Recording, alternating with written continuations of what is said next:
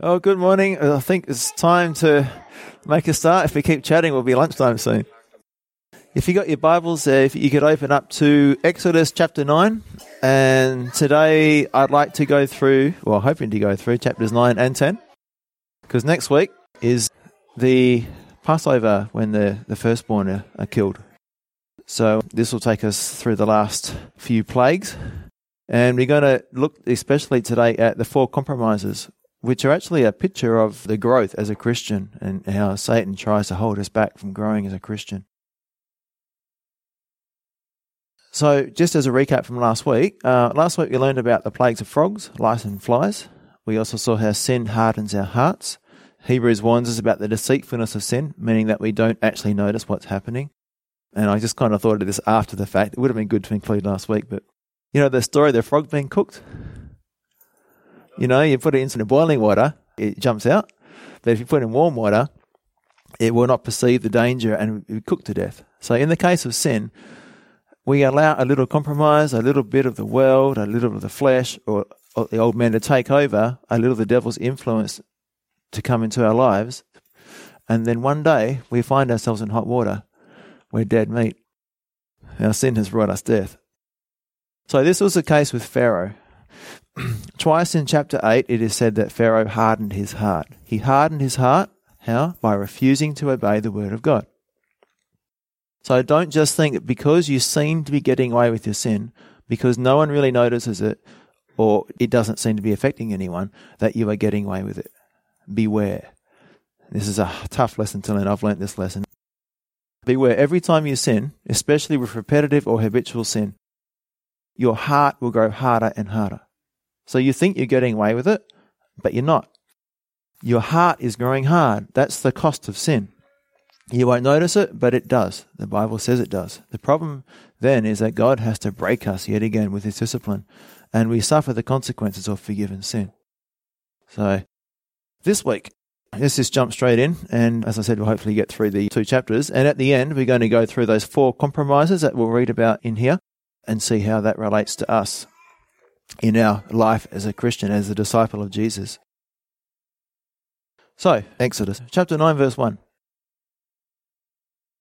Oh, let's pray first. That'd be a good idea, right? Lord, I just pray that your Holy Spirit would help us to understand, give us understanding, and that we could put what we learn into practice, Lord. Help us to discern truth from error, and uh, I pray that what I say will be true. In Jesus' name, amen. All right, so it says, Then the Lord said to Moses, Go into Pharaoh and tell him, Thus says the Lord God of the Hebrews, Let my people go, that they may serve me. For if you refuse to let them go, and still hold them, behold, the hand of the Lord will be on your cattle on, in the field, on the horses, on the donkeys, on the camels, on the oxen, and on the sheep, a very severe pestilence.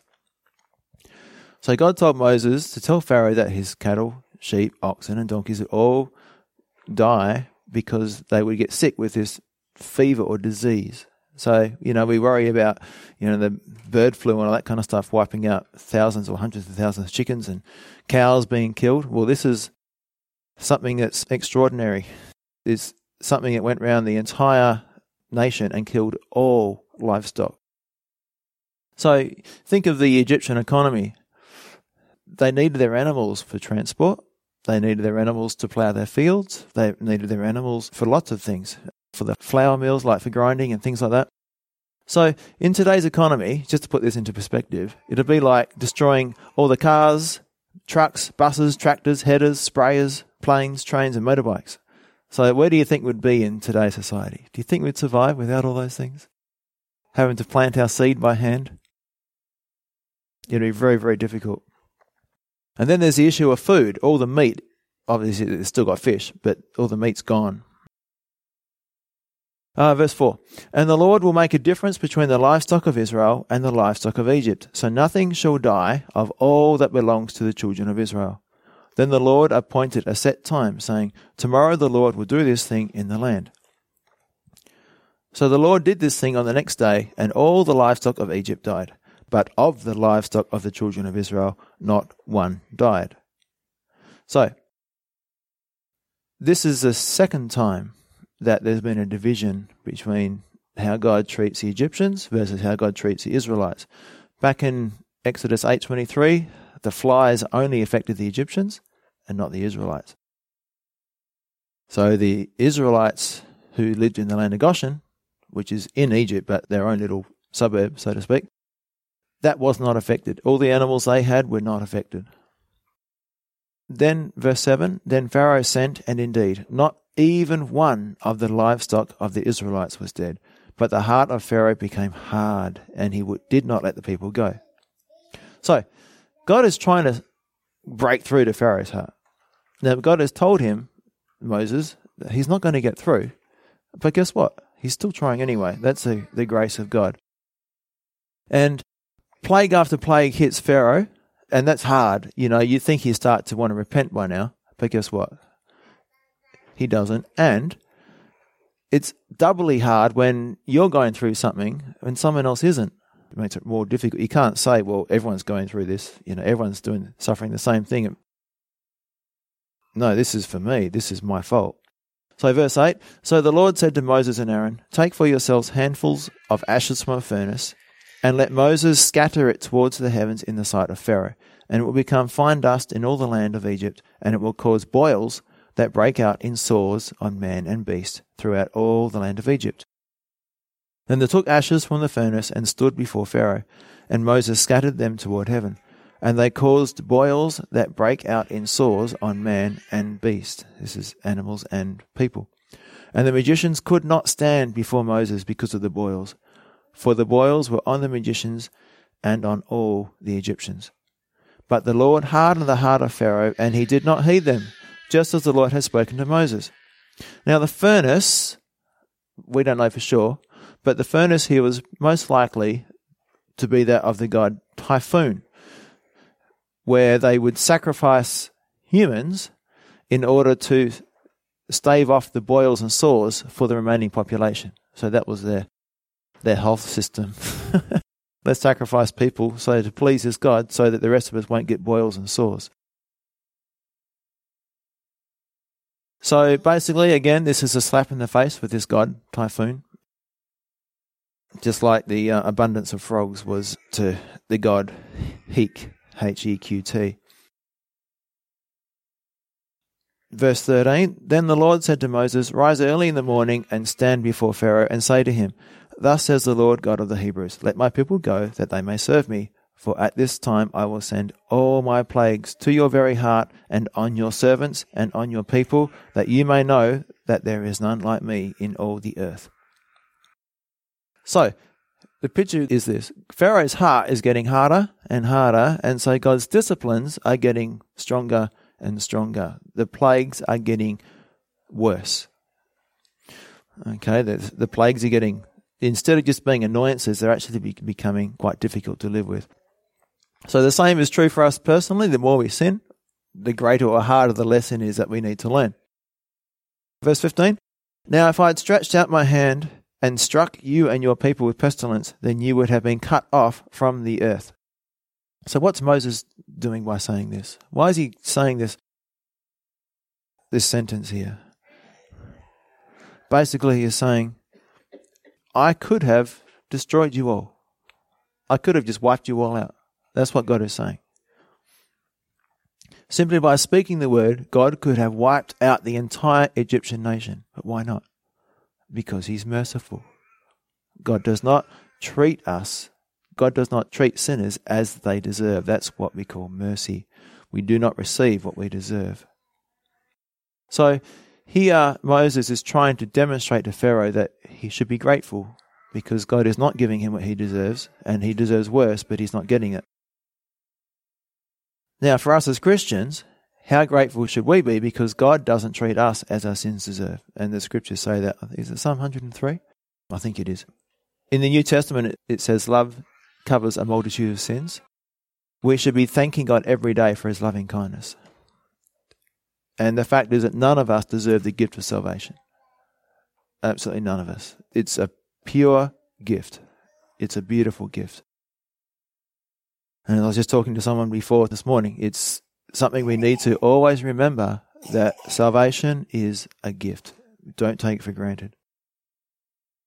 So God raised up Pharaoh in order that all people throughout history could know that he is the only true God. He is the omnipotent, that he is sovereign. And to those who would protest that it was unfair for God to use Pharaoh in this way, Paul would say, Who are you to question God? Can the clay say to the potter, Why have you made me like this? The potter has the right to do whatever he chooses with the lump of clay, and God has the right to do whatever he wants with us. That's in Romans chapter 9, verse 21. It's about God's sovereignty. Because God has just said, But indeed, for this purpose I've raised you up. So God put Pharaoh in that position. God puts every leader that's here in this country, in any country, they're put there by God. Need to remember that. And so God is having his way. I've got a, a quote from John Courson which helps us to get this into perspective. He says, How arrogantly foolish of us to think that we can figure God out. Truly, our God is an awesome God. Yes, He's a loving Father, our Abba, our Papa. But He is also the one who, without any explanation, told his friend to sacrifice his son. Genesis 22 2 the one who struck a king who served him well with leprosy for offering a sacrifice in the temple. 1 Chronicles 26:20. I can't read my Bible without realizing that my Father is loving and kind, compassionate and tender, but he is also awesome and huge, powerful and other. Yes, we rejoice in our Father. Yes, we understand his nature as we look at Jesus. But along with that, we must also understand that it is the fear of the Lord that is the beginning of wisdom. Proverbs chapter 9, verse 10. We think we have God all figured out.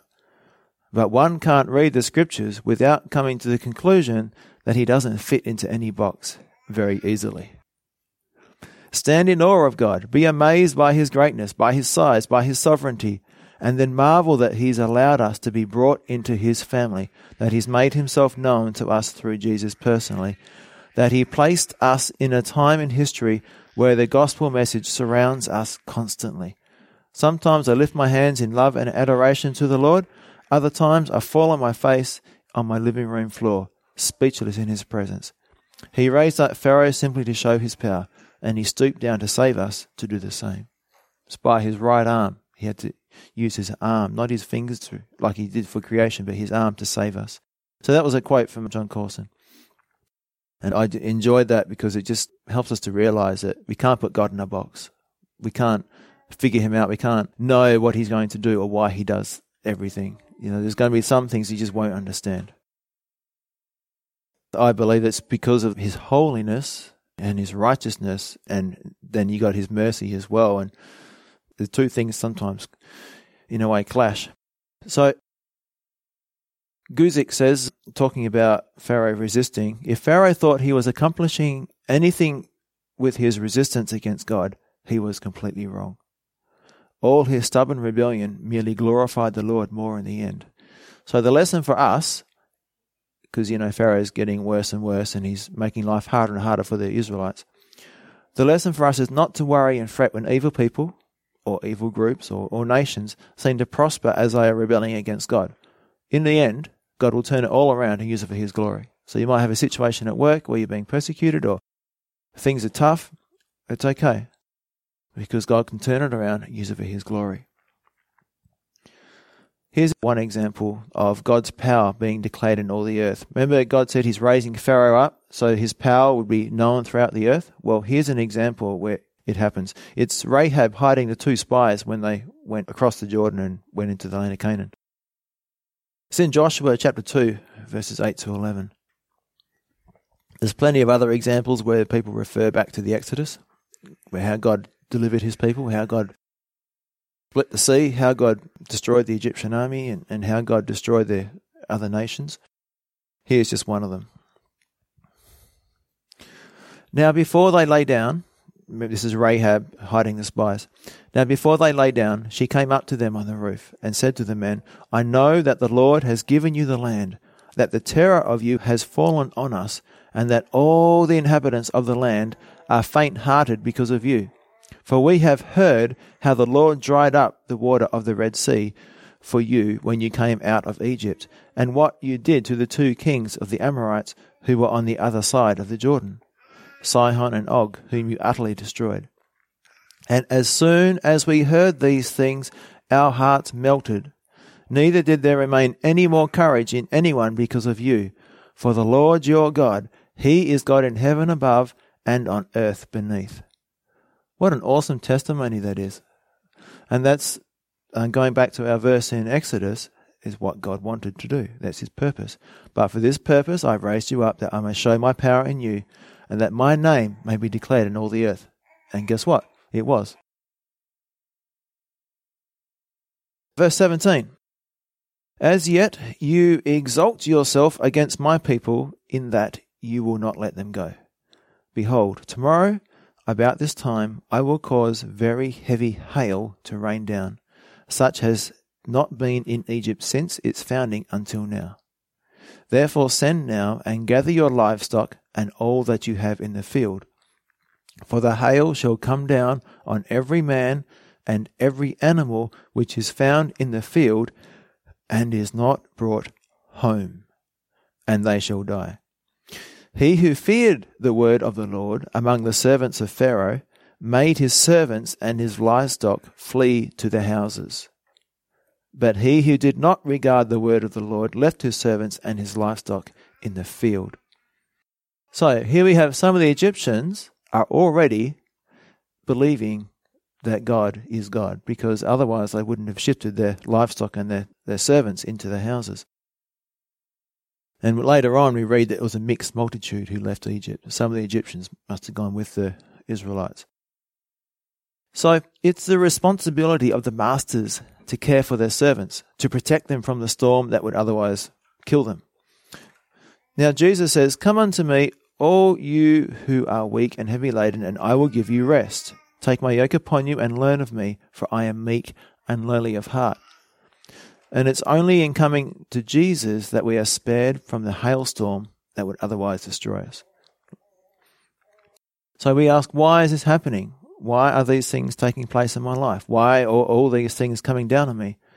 Now, many times, not all the time, sometimes we go through trials and it's God's design for our lives. But many times, I know in my life, a lot of the things I've suffered is because I'm out of the will of God. There are people needlessly getting beat up and bruised by storms because they fail to come inside to the household of God. They fail to come in to Jesus. It says, Do not forsake the assembling of yourselves together, as is the manner of some. Hebrews 10.25 We get needlessly pelted and pounded when we ignore the Lord's table, when we go it alone rather than joining the company of believers for times of instruction and worship, praise and prayer, when we fail to seek shelter in Jesus. Okay, verse 22. Then the Lord said to Moses, Stretch out your hand toward heaven that there may be hail in all the land of Egypt, on man, on beast, and on every herb of the field throughout the land of Egypt. And Moses stretched out his rod toward heaven, and the Lord sent thunder and hail, and fire darted to the ground. So, ever seen a thunderstorm like that? Fire darting to the ground with hail? I'm, I'm not sure if it's, it's they're talking about lightning or if it's actually talking about fire. So this is one of those things which could be supernatural, not just a, a big storm. Because it, it says in the next part, and the Lord rained hail on the land of Egypt. So there was hail and fire mingled with the hail. So very heavy that there was none like it in all the land of Egypt since it became a nation.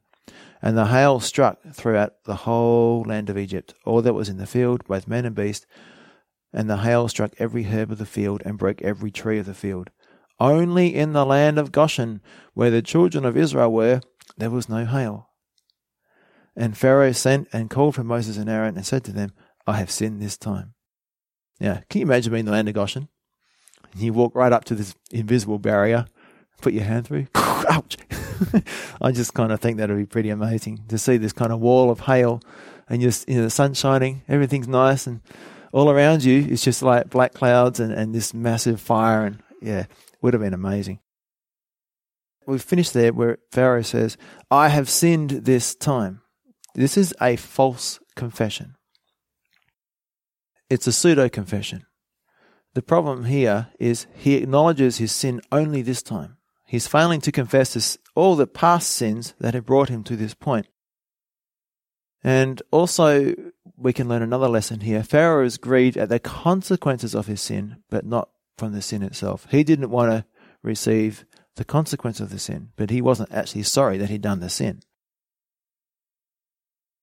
Verse 27 The Lord is righteous, and my people and I are wicked.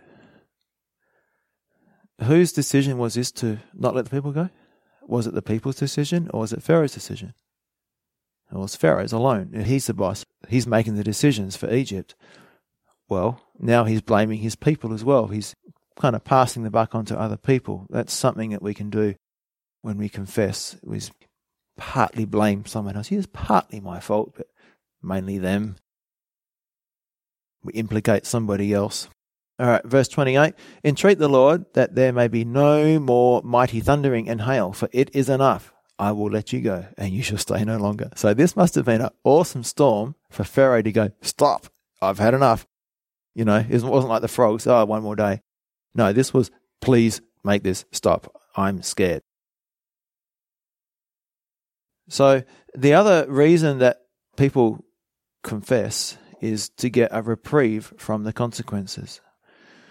So, true confession is not just for a reprieve, but repentance.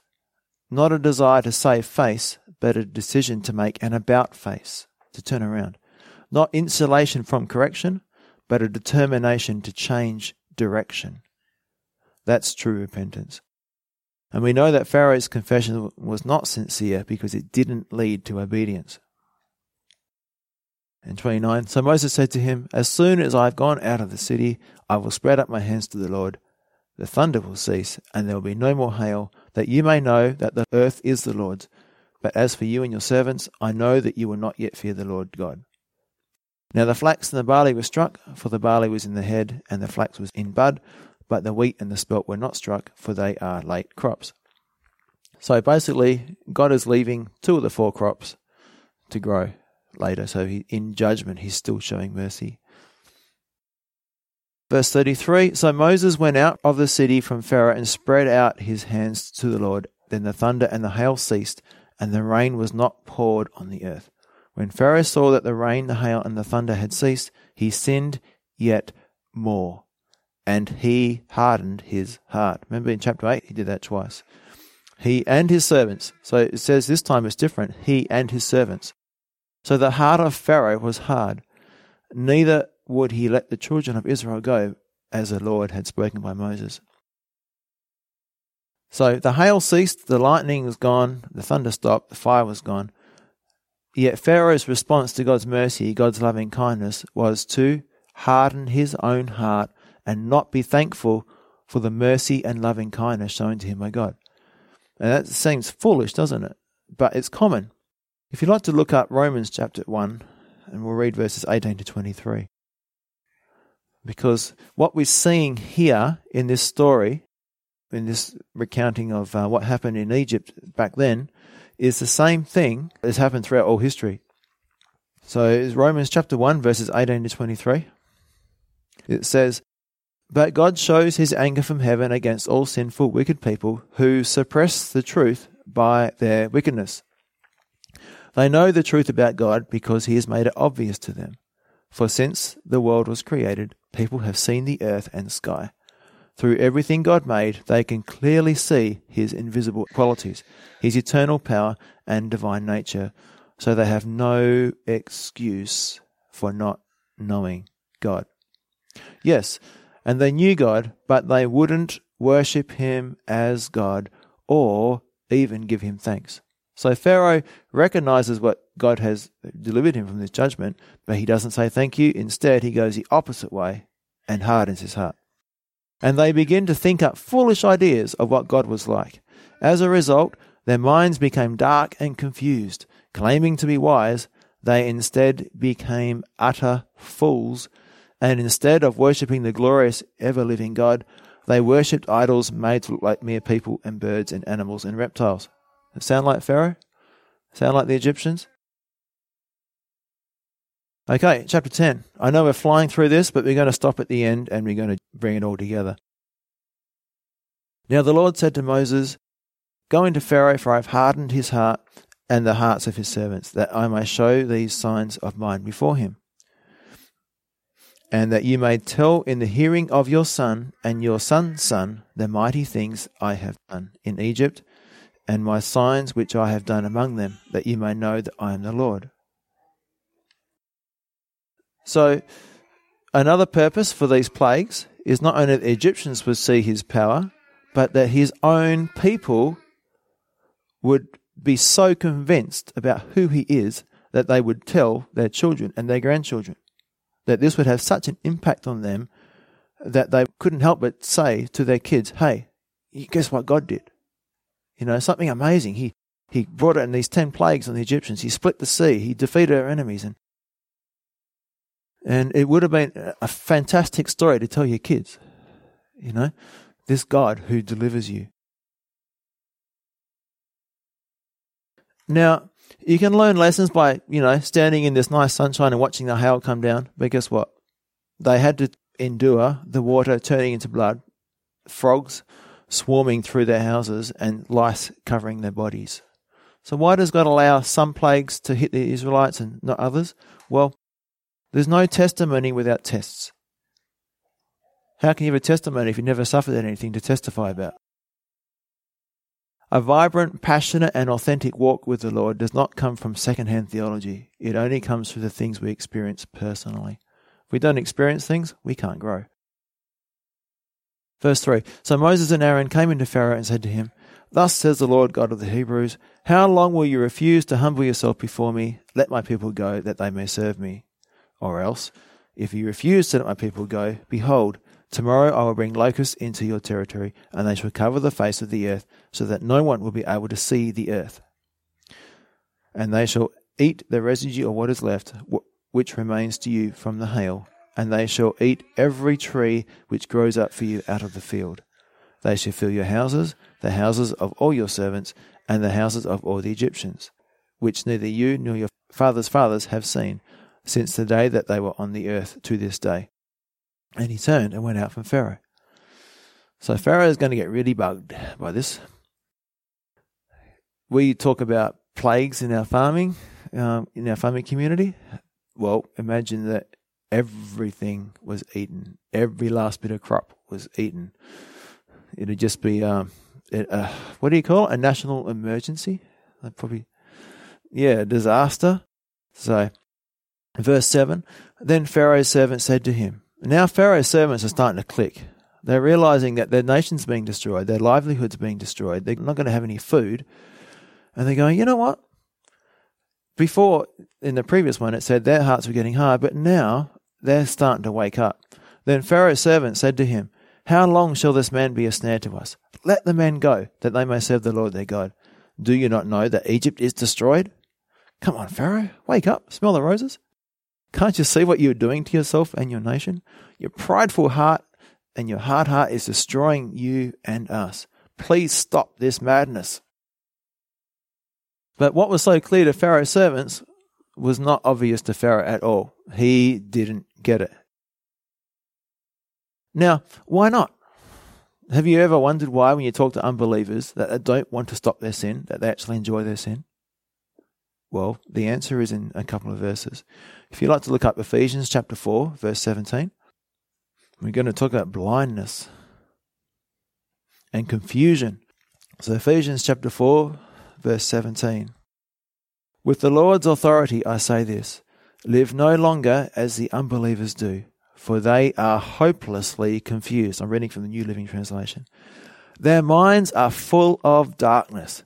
They wander far from the life God gives because they have closed their minds and hardened their hearts against Him. They have no sense of shame. They live for lustful pleasure and eagerly practice every kind of impurity. So, the key words there hopelessly confused and full of darkness. Their minds are full of darkness. Okay, the next one to look up is 2 Corinthians chapter 4, verse 4. Where does this darkness come from? Where does this blindness come from? Comes from Satan. 2 Corinthians chapter 4 verse 4. Satan, who is the god of this world, has blinded the minds of those who don't believe. I'll read that again. Satan, who is the God of this world, has blinded the minds of those who don't believe. They are unable to see the glorious light of the good news. They don't understand this message about the glory of Christ, who is the exact likeness of God. That's why non Christians don't get it. They're blinded by Satan. And that's why they choose to live a life which destroys them. But even sadder is when a Christian chooses the world over God and allows themselves to be blinded or deceived by their sin. Have you ever confronted a fellow believer about something and they won't listen? They refuse to change, and sometimes even refusing to admit that they are wrong or they justify their actions. And then the only option is to exercise church discipline as outlined in Matthew 18 15 to 17. So, verse 8 So Moses and Aaron were brought again to Pharaoh, and he said to them, Go, serve the Lord your God. Who are the ones that are going? And Pharaoh is basically saying, I'll choose who will go. Verse 9 And Moses says, We will go with our young and our old, with our sons and our daughters, with our flocks and our herds we will go, for we must hold a feast to the Lord. Then he said to them, The Lord had better be with you when I let you and your little ones go. Beware, for evil is ahead of you. Not so. Go now, you who are men, and serve the Lord, for that is what you desired. So he's saying, No, you can't take your families, only the men can go. That's what he's saying there. Probably thinking that, well, the men will come back quickly because the families are still back in Egypt. And they were driven out. Moses and Aaron were driven out from Pharaoh's presence. So there was no compromise. We'll talk about compromise in a minute. But the main point here is we our families need to serve the Lord together. Right, verse 12. Then the Lord said to Moses, Stretch out your hand over the land of Egypt for the locusts, that they may come upon the land of Egypt, and eat every herb of the land, all that the hail has left. So Moses stretched out his rod over the land of Egypt, and the Lord brought an east wind on the land all that day and all that night.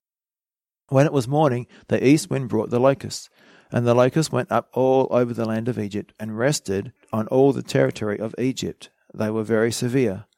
Previously there had been no such locusts as they, nor shall there be after them, for they covered the face of the whole earth, so that the land was darkened, and they ate every herb of the land and all the fruit of the trees which the hail had left. So there remained nothing green on the trees or on the plants of the field throughout all the land of Egypt. Can you imagine Esperance if the locusts had come through? Not a blade of grass, not a leaf on a tree, you know, just completely barren. God used locusts to judge his own people. You see that in Joel. Um, now, verse 16 Then Pharaoh called for Moses and Aaron in haste and said, I have sinned against the Lord your God and against you. Now, therefore, please forgive my sin only this once, and entreat the Lord your God that he may take away from me this death only. So, here's Pharaoh. No, no, uh, what do you call it? No desire to truly repent, and he thinks that he can just play Moses like a, playing a well-tuned violin. He's saying, oh, I've only sinned this once, and he thinks he's still in control, but he's not. Now, Moses could have said, No way. Uh, there's no way I'm going to listen to you anymore. You've, you've broken your promises too many times. But what does Moses do? He's a humble guy, and he went out from Pharaoh and entreated the Lord. So that's, again, showing Moses' meekness, his patience, his unbelievable humility. And that's how we need to be for God to use us. Verse 19 And the Lord turned a very strong west wind, which took the locusts away and blew them into the Red Sea. There remained not one locust in all the territory of Egypt. But the Lord hardened Pharaoh's heart, and he did not let the children go. The ninth plague, darkness. Then the Lord said to Moses, Stretch out your hand toward heaven, that there may be darkness over the land of Egypt, darkness which may even be felt. So Moses stretched out his hand toward heaven, and there was thick darkness in all the land of Egypt three days.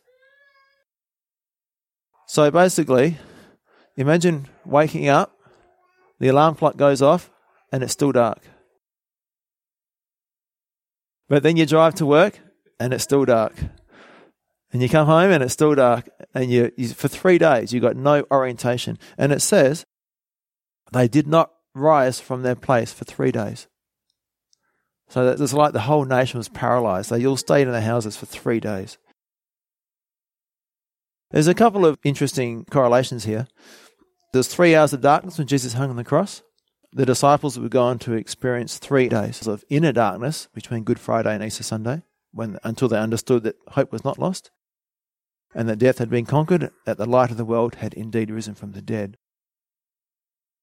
Verse 23 But all the children of Israel had light in their dwellings. So, application for us is there light in our homes? Is the presence of the Lord there? Are your kids being taught to walk in His ways? Is your home a place where you love each other and pray together, where things are right? Let us live in the light. Let us walk in the light. Let us be obedient to that which God has illuminated for you and me. Last few verses. Then Pharaoh called to Moses and said, Go serve the Lord. Only let your flocks and your herds be kept back. Let your little ones also go with you. So this is a final compromise. But Moses said, You must also give us sacrifices and burnt offerings, that we may sacrifice to the Lord our God. Our livestock also shall go with us, not a hoof shall be left behind. Every animal must go. Our entire wealth must come with us. For we must take some of them to serve the Lord our God, and even we do not know with what we must serve the Lord until we arrive there. Isn't that good? All our possessions are God's, and we don't know what possessions God's going to use at one particular time. So it's all got to be given to God. We'll come back to that compromise shortly. But the Lord hardened Pharaoh's heart, and he would not let them go. Then Pharaoh said to him, Get away from me. Take heed to yourself, and see my face no more. For in the day that you see my face, you shall die. So Moses said, You have spoken well. I will never see your face again. So Pharaoh gives Moses a death threat, but guess what? Moses goes on to lead every one of God's people out of Egypt, and Pharaoh finds his own son dead, and his army is at the bottom of the Red Sea. So, I really like to go through the four compromises, but I'm. You guys able to hang in there for another 10 minutes? Yeah? Okay. All right. So, Pharaoh, Moses and Pharaoh had been having it out, like a boxing match, right? In the ring. Picture this, you know, in the, in the ring. So, round one, after being punched with the plagues of blood, frogs, lice, and flies, Pharaoh says to Moses, I'll let you and your people serve the Lord, but you must remain in Egypt. That's chapter 8, verse 25. We'll be stoned if we stay here, said Moses, and they both returned to their corners. Pharaoh said, You can do this, but Moses said, No, no, I'm not compromising. Stop there. Round two. Ding, ding, ding. All right. I'll let you leave the country, but don't go very far. That's in chapter 8, verse 28. And Moses says, No, we must go where God directs. Round three. Having been struck with boils and hail, Pharaoh says, You and your men can go as far as you want, but your women and children must stay here. Uh, chapter 10, verse 11. And Moses says, No, we're taking our families. And again, they both go back to the corners. Next round. The double punch of locust and darkness. Pharaoh says, You and your families can go, but your livestock must stay your wealth must stay. No, said Moses, we're going to take our families and flocks. We're going to take our kids and our cattle. We're going to take the whole kit and caboodle, if you heard that phrase before. So, Egypt is a picture of the world. And Satan seeks to make the same compromises to people today. So the first one is stay in the world. Right? He says, sure, you might have to make a brick or two, slavery, to sin, but at least you're familiar with the system. Why take a risk on that which you can't see? Why leave the known for the unknown? Why set your sights on a kingdom which claims to be eternal, yet is presently invisible? Sit back and enjoy the passing pleasures of sin. You'll still make it to heaven. So you can look up 1 Corinthians chapter 3, verses 1 to 4. So these verses describe this first compromise stay in the world describes a carnal or fleshly Christian still controlled by their sinful nature. It says, Dear brothers and sisters, I'm reading from the New Living Translation. When I was with you, I couldn't talk to you as I would to spiritual or mature people. I had to talk to you as though you belonged to this world or as though you were infants in Christ. I had to feed you with milk, not with solid food, because you weren't ready for anything stronger and you still aren't ready. for you are still controlled by your sinful nature. You are jealous of one another and quarrel with one another. Doesn't that prove you are controlled by your sinful nature? Yes. Are you living like people of the world? Yes. When one of you says, I'm a follower of Paul, another says, I follow Apollos, aren't you acting just like people of the world? So, infants in Christ. What I'm finishing off here with is our growth as Christians starts as an infant in Christ. We start as a babe in Christ. And when we're first saved, yes, there is a change, but some people don't grow very much, and uh, and like babies are selfish. Babies just want what they want, and they don't really help people around them, and that's what we're like as brand new Christians. As I said, there's many in the church like this, still living as they were before they were born again. These people need to be discipled. They need to be taught to be followers of Jesus. And this is the Great Commission. God didn't say make believers out of people, He said make disciples out of people. So we're going to go on and, and see the process, uh, how we grow as a Christian. It's, it's a pretty illuminating process. When we choose to listen to God instead of to Satan, when we start to grow in our faith, Satan changes his tactic to, all right, we'll go ahead and believe in Jesus, but don't go too far. Don't get too radical. Don't get too excited. Now, here's a little example from the Old Testament. Amaziah was 25 years old when he became king, and he reigned 29 years in Jerusalem. And he did what was right in the sight of the Lord. Sounds great so far, but not with a loyal heart. He did what was right in the sight of the Lord, but not with a loyal heart. Apathy. Just, yeah, yeah, it sounds good. I know I need to do that, but you know what? I'll do a little bit, but you know, it's, it's kind of a bit boring, you know. And I just do it a little bit, but not too much. I just do as much as I have to.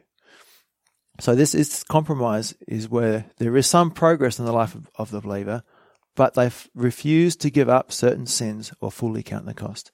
They refuse to fully commit and fully submit or surrender to God. We all go through that stage. And when we ignore Satan again, and we say, no, no, no, I'm not going to be apathetic. I'm going to be full on for Jesus. I'm going to be sold out for Jesus. I'm going to be completely devoted to Him. Satan says to us, yeah, that, that's fine. You be radical, but don't rope your kids into it. When they're older, let them make their own decision about whether or not to follow Jesus. Until then, leave them in Egypt where they can play football and take dancing lessons. Have you ever spoken to people I have personally, and said, So, do you tell your kids about the Lord? Do you read the Bible to them? Do you do you educate them about God? And they say, Nah, you know, when they're old enough, they can make up their own mind. And I've actually heard people say that. And there's people who, uh, you know, full on for, we're talking about full on for Christians, but they've forgotten about their family. They're so busy ministering to the Lord that they've forgotten about their family. Here's a guy, or here's an example like this Jotham, another um, king of Judah. So Jotham became mighty because he prepared his ways before the Lord his God. He prepared his ways. He was full on, sold out for Jesus, and he did what was right in the sight of the Lord, according to all that his father Uzziah had done. But still, the people acted corruptly. So what he did did not pass on to the people. And another example is found in 1 Samuel chapter 3, 11 to 13. It's Eli. He was a great man, a good priest, but he failed in his parenting. It says, Then the Lord said to Samuel, Behold, I will do something in Israel at which both the ears of everyone who hears it will tingle. In that day I will perform against Eli all that I have spoken concerning his house from beginning to end.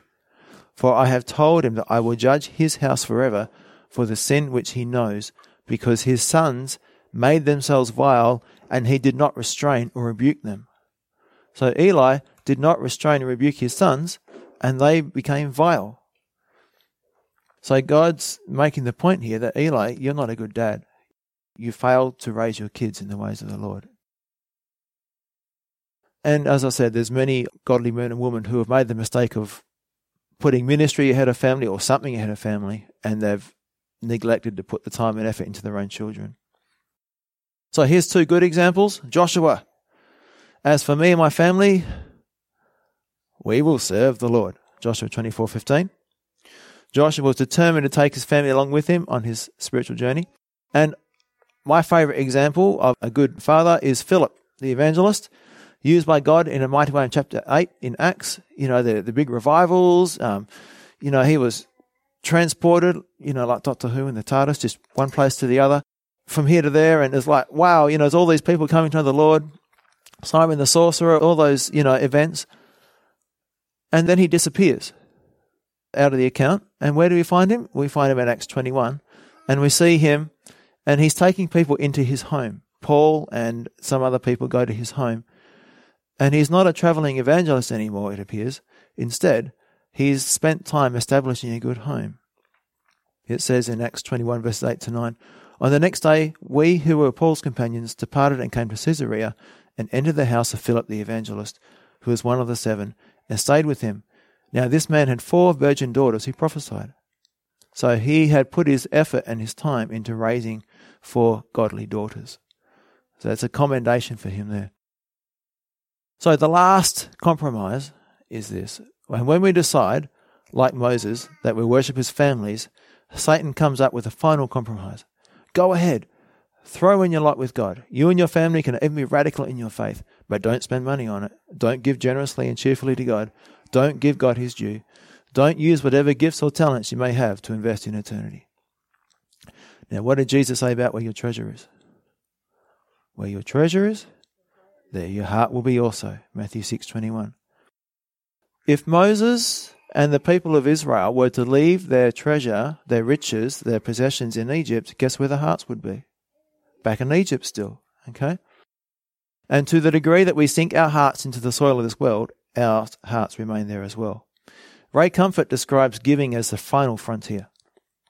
After we've learned to pray, to read the word, to live a life in obedience to God, to walk by faith, to share the gospel, then we must learn to give generously. So I'm going to quote from Ray Comfort's Evidence Bible. And it's found in the Principles of Growth for the New and Growing Christian, Tithing, the Final Frontier. He says, It has been said that the wallet is the final frontier. It is often the final area to be conquered, the last thing that we surrender to God. Jesus spoke much about money. He said that we cannot serve God and mammon, Matthew 6:24. Mammon was a common Aramaic word for riches, which is related to another Hebrew word signifying that which is to be trusted. So mammon, that which is to be trusted from that word. In other words, we cannot trust both God and money. Either money is our source of joy, our great love, our sense of security, the supplier of our needs, or God is. When you open your purse or wallet, give generously and regularly to your local church. A guide to how much you should give can be found in the tithe of the Old Testament, 10% of your income. Whatever amount you give, make sure you give something to the work of God. And he references Malachi chapter 3, 8 to 11. Give because you want to, not because you have to. God loves a cheerful giver. 2 Corinthians 9, 6 to 7. So learn to hold your money with a loose hand. So that's Ray Comfort's thing there. So to summarize, the four compromises which the devil uses to limit us in our walk with God, they're a useful tool to examine ourselves with. How far have we come in our walk with God? So, one, are we still in the world controlled by a sinful nature? Two, are we compromising? Don't be too radical. Don't get too excited. Are you following in most areas of your life, but not all? Uh, is there apathy in your Christian walk? Are there still things you're not willing to give up? Three, third compromise, don't take your family. Are you the spiritual leader of your home? Are you taking the time to lead, guide, and direct your family into the love of God? Are you discipling your kids? or your brothers or sisters or nieces or nephews, whatever it might be. Now, it's interesting that three comes after two. Did you realize that? Three comes after two? All right. Because you can't effectively lead your home until you are fully committed yourself. That's an important point. It's not reasonable or logical to expect your family to listen to what you say if you're not leading by example. And uh, something that really convicts me is what Paul says in 1 Corinthians 11 1. Imitate me just as I also imitate Christ. So that's how we need to be in our families. Lead by example. The last one are you trusting God with your money, your riches, your possessions? Have you learnt to give generously? Where is your heart? What are you putting your trust in practically on a day to day basis? If we can all look up Matthew chapter 6, I'm going to read some selected verses from there to finish. So as you're looking it up, I'll just read those out to you again. Stay in the world, compromise number one, baby Christian. Then, okay, we'll start to follow Jesus, but don't become too radical. And don't get too excited. Stay apathetic. Three, once you get excited about it and, and submit yourself to God, then you need to start leading your family. And four, once you start leading your family, you need to start being willing to trust God with your riches, with your possessions. So, Matthew chapter 6, we're going to read verse 19 through to 21, and then I'm going to jump down to another verse. So it says, Do not lay up for yourselves treasures on earth, where moth and rust destroy, and where thieves break in and steal. But lay up for yourselves treasures in heaven, where neither moth nor rust destroys, and where thieves do not break in and steal. For where your treasure is, there your heart will be also. No one can serve two masters, for either he will hate the one and love the other, or he will be loyal to the one and despise the other. You cannot serve God and mammon. Verse 31 Therefore do not worry, saying, What shall we eat, or what shall we drink, or what shall we wear? For after all these things the Gentiles seek. For your heavenly Father knows that you need all these things. And finally, verse 33 But seek first the kingdom of God and his righteousness, and all these things shall be added to you. So I just wanted to finish with that verse. But seek first the kingdom of God and his righteousness, and all these things shall be added to you. Remember, this is a journey we're on. We all start in the same place. We all start as babes in Christ. There's no shame in that. We all have to grow. If you recognize that there are areas in your walk with God that need improving, don't despair or be discouraged or give up or throw in the towel. Instead, seek the Lord and ask for His help. Your sanctification is His will, His plan, His desire. Also, seek help and counsel from those around you. We must not try to hide our problems. If we do that, they will stay there and we won't be able to deal with them. They'll just get worse, actually. That's right. He gets pussy and sore. Confess your sins and your weaknesses to a trusted brother or sister. You don't do it the whole church. But ask them to pray for you. Ask them, well, you can be accountable to them. The Christian life is not something that we can achieve by ourselves. We need each other. We all need support and encouragement. That's why God has given us the body of Christ, our spiritual family. Because when one falls, the others are there to help lift them up again. So just encourage you all to examine yourselves, and, and none of us are there yet. Not that I've attained, Paul said, but I press on. Okay? And that's what we want to do. That's my goal for you. You know, I'm trying to equip you to help disciple you, but I can't do it from here. You need to do it with each other on a one to one basis, small groups, and encourage each other to grow in Christ. Father, thank you for your word today. Lord. There's a lot of, um, there's so much we can learn from your word. And I just pray that you help us to apply what we've learnt today, that we can avoid compromise, that we can grow in our Christian walk. And it might not happen overnight, but Lord, we want to be on that path of falling more and more in love with you and being more and more committed to you and blessing those around us. In Jesus' name, amen.